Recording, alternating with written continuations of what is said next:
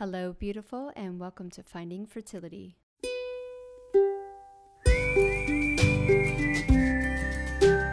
I'm your host, Monica Cox from FindingFertility.co, and I created this podcast to help get you to start thinking outside of the box and realize that your infertility might have nothing to do with your lady bits. Rooted in functional medicine and personal experience, Finding Fertility is all about looking at the whole body and finding the root cause of your infertility. Finding Fertility does not diagnose, prescribe, or treat any issues of infertility. But what we do is take a holistic approach and improve your diet and your lifestyle to get you steps closer to creating your dream family. Just by being here with me, listening to this podcast, you're already going down the right path to making your dreams come true.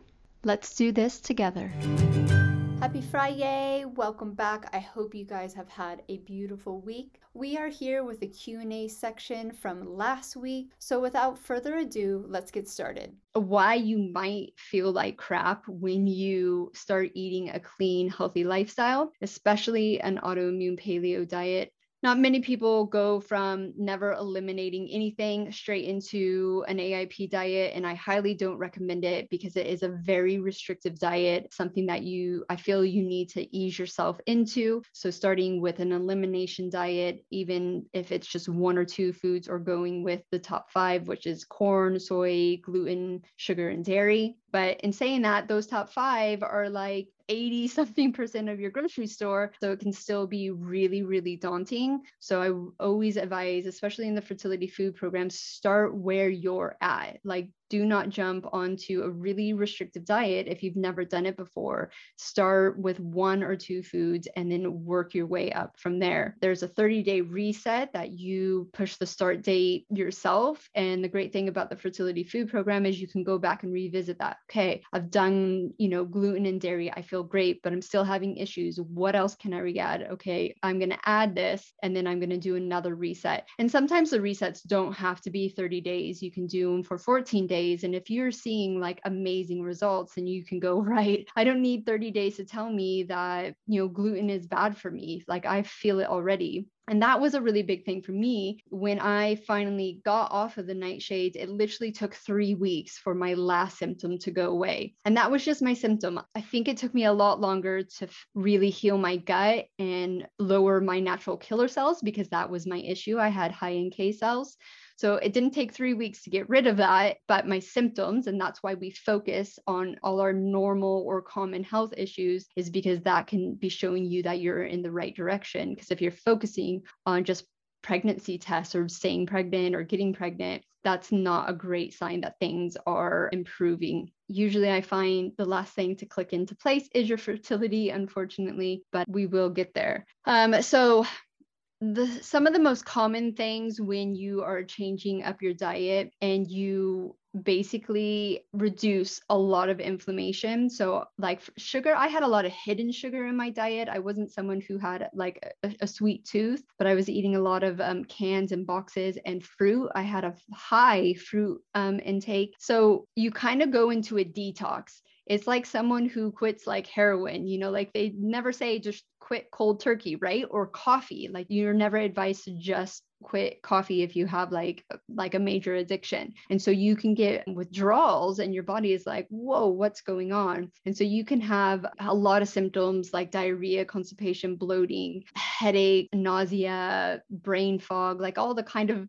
the normal issues you had but all of a sudden you're maybe noticing them more or they're worse because you're like wait i'm putting in all this hard work i should be feeling better so you know it's like it's that withdrawal especially on gluten. Um, there are just chemicals in our food that we're highly addicted to and we just don't know it. So you, there is like a withdrawal phase for some people. Other things, like we talked about before, your gut health could just be really bad and there could be bugs and parasites, yeast overgrowth that are going to cause you issues no matter what diet you're on.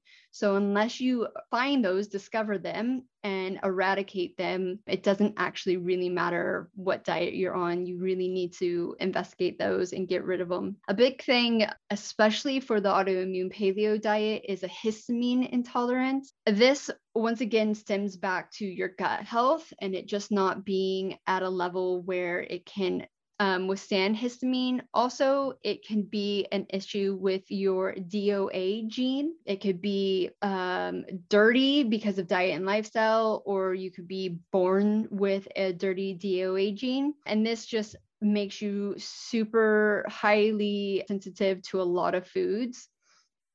And so, what you want to do as you're waiting to discover, or this could be just part of the elimination phase, is really eliminate all your high histine foods, which absolutely sucks when you're on an AIP diet because a lot of these foods we bring in more of. So we have like the fermented foods, so a lot of sauerkraut, we start drinking kombucha, you know, avocado, spinach, like vinegar, like pickles olives. You have your cured meats like bacon and deli meat. Dried fruit is um, really high in histamine. So I know that sometimes we go to those creature comforts, like because we've cut out all the other sugar, but they're high in histamine and they're high in sugar. So I don't ever recommend eating dried fruit. Like maybe a little bit, not on AIP because you can't eat nuts, but if you're not on an AIP diet, you know, the trail mix with maybe a little bit of dried fruit in there, citrus fruit, smoked fish, shellfish, eggplant. And then if you're not off dairy, yogurt, aged cheese, fermented beverages like alcohol, they're all super high in histine.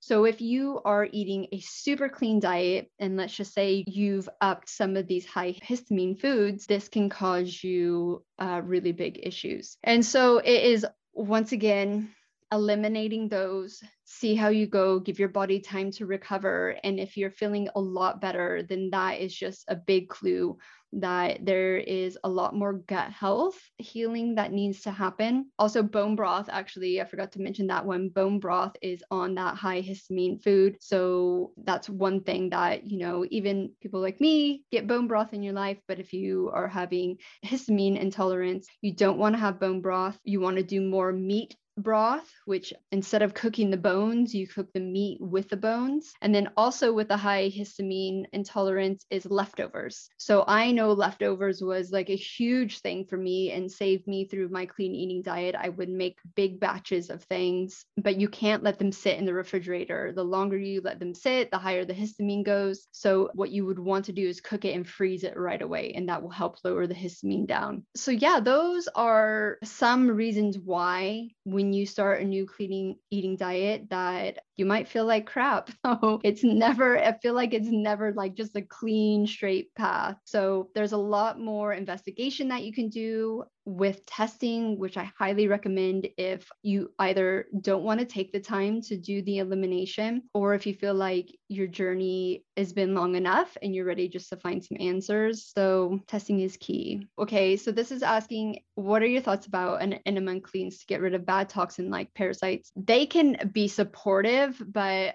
that it's not your answer per se. So if let's just say you think you have a parasite, like all the parasites are different, they need different uh, ways to address them. If you have yeast overgrowth, there's like a procedure like of what you need to get rid of first. So if you just think like, oh, just do an enema cleans, it, it's not necessarily going to help you out. So prunes for constipation, prunes are going to be high in sugar and you just want to know why you're constipated. I know for me, when I was figuring everything out, I used coconut oil as a natural laxative and it helped, but it wasn't solving my issue.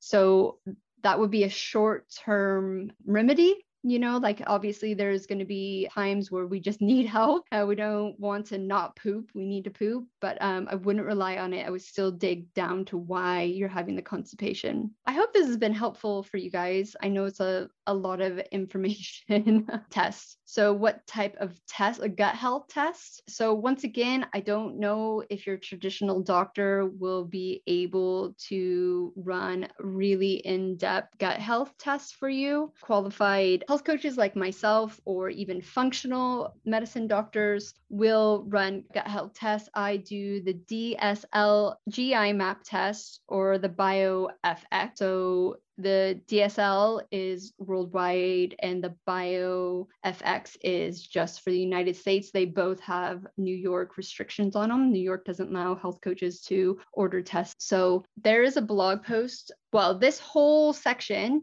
if you're part of the fertility food program, is a new section within the fertility food. It gives you a lot more information and guidance about this and I've popped it up on a blog post too. It's called I'm Feeling Worse After Starting My Autoimmune AIP Diet. You can find that over on the website. Yep, the Dutch test would be really beneficial. Always a really good test to do. Yes. Do I mean eating a, a teaspoon of coconut oil will help with? Yeah. Yeah. Coconut oil is a natural laxative for some people. Make sure you're not intolerant to coconut oil and I know a lot of people, when they start paleo diet and even an autoimmune paleo diet, coconut oil seems to be in absolutely everything. So that's something to watch out for that if you're having diarrhea, that maybe you're just having too, too much of a good thing. You know, like that's the thing, like too much of anything is not good for you. You know, too much meat, too much vegetables, too much coconut oil, too much sugar. Like there's a balance with everything. And you just have to find your balance balance. And remember, you don't have to be perfect about it, but there are going to be certain stages in your life where you'll want to take three months and just be as consistent and as committed as you possibly can. And this will really help you figure out what you need to do in the early stages. And then it will accelerate your healing process as well. I always say, think of your gut as like a wound on your arm or your skin. If you leave it alone and you take care of it, it will heal. There won't be that much scarring.